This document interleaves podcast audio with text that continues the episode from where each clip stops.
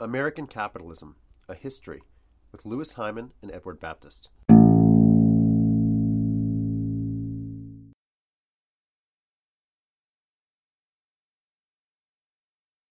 The Depression is particularly difficult on rural America, and maybe nowhere is it worse than in the rural South. In fact, Franklin Roosevelt, early in his first administration, calls the South the nation's number one economic problem. So it's not surprising that the New Deal administration, all the different agencies that he creates, and so on and so forth, are in no small part directed at solving the problems of rural America and the rural South.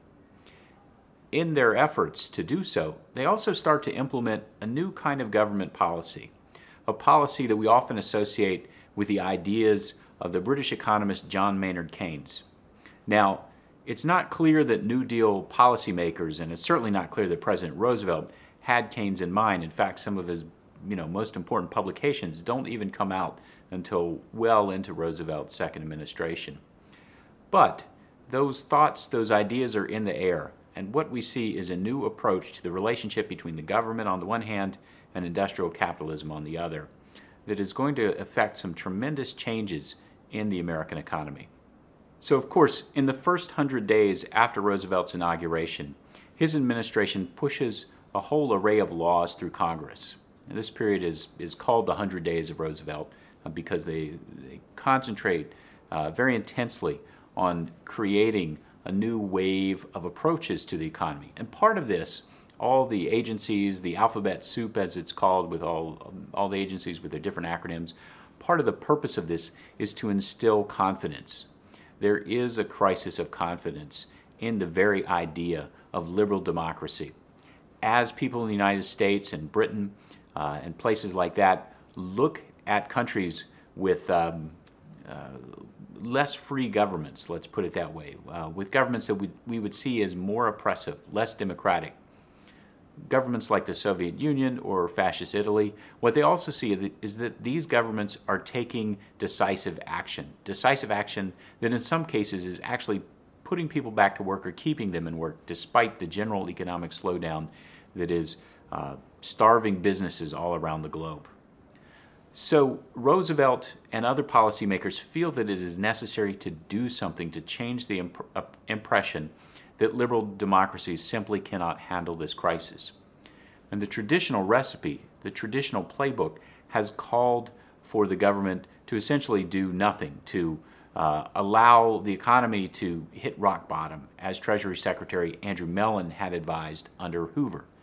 As wages drop, as people are put out of work, the price of labor is going to get low enough that businesses will once again eventually start to invest.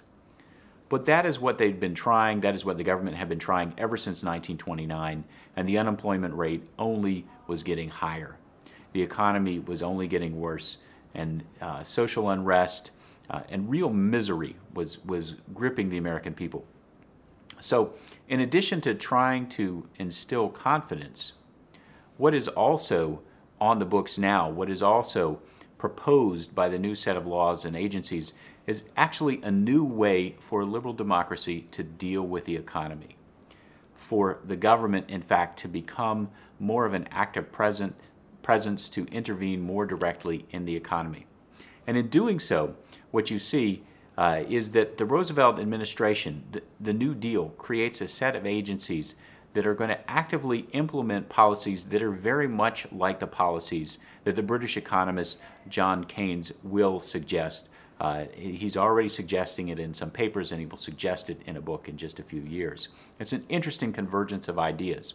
And the general thought behind uh, the acts that are, that are taken by, by the New Deal and the general thought behind the uh, theories of Keynes is this when the economy slows down, when demand drops, the government should do something to increase consumption and increase investment to prevent a spiral of further unemployment.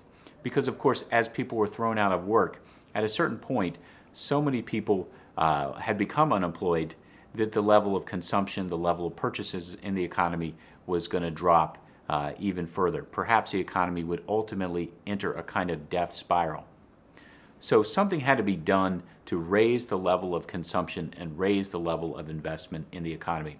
And Roosevelt and the New Deal looked specifically at the rural economy, where times were particularly bad, and particularly in the rural South, to try to change some of the dynamics that were uh, making the uh, bad effects, the worst effects of the Depression, uh, most deeply felt there. More information, go to edX.org and look for American Capitalism, a History with Louis Hyman and Edward Baptist. Or go to facebook.com slash American Capitalism MOOC. This podcast has been brought to you by Cornell X from Cornell University.